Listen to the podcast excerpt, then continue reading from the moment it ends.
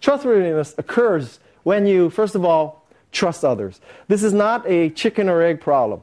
The sequence of events is that you trust people and they will trust you. The onus is upon you to trust first. Three great examples. Amazon.com trusts you. You can buy a Kindle book and return it five days later, right? Most of you could read the book in five days. They're trusting you. Zappos, if, if Tony Hsieh had told me, Guy, you know, our business model is we're going to enable women to buy shoes without trying it on online, I would have told him he is crazy.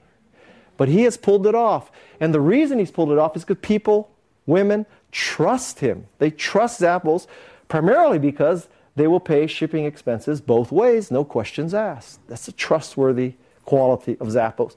And the old school analog brick and mortar example of trustworthiness is Nordstrom.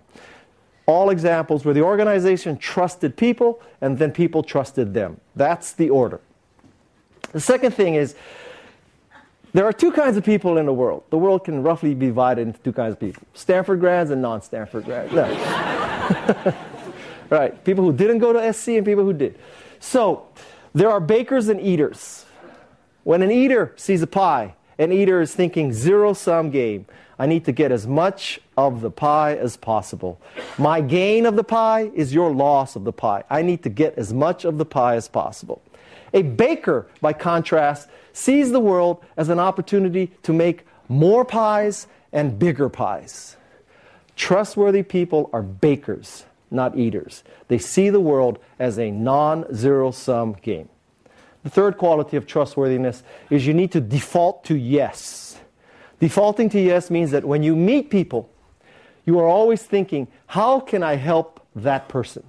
Which is very different than when you meet people, you're always thinking, how can that person help me? Default to yes.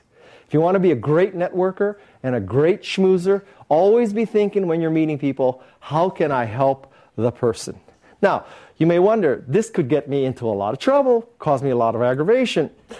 Because if I'm always defaulting to yes, people will be unreasonable. It's been my experience over about 30 years that it very seldom happens. Most people are completely reasonable, reasonable about what they ask.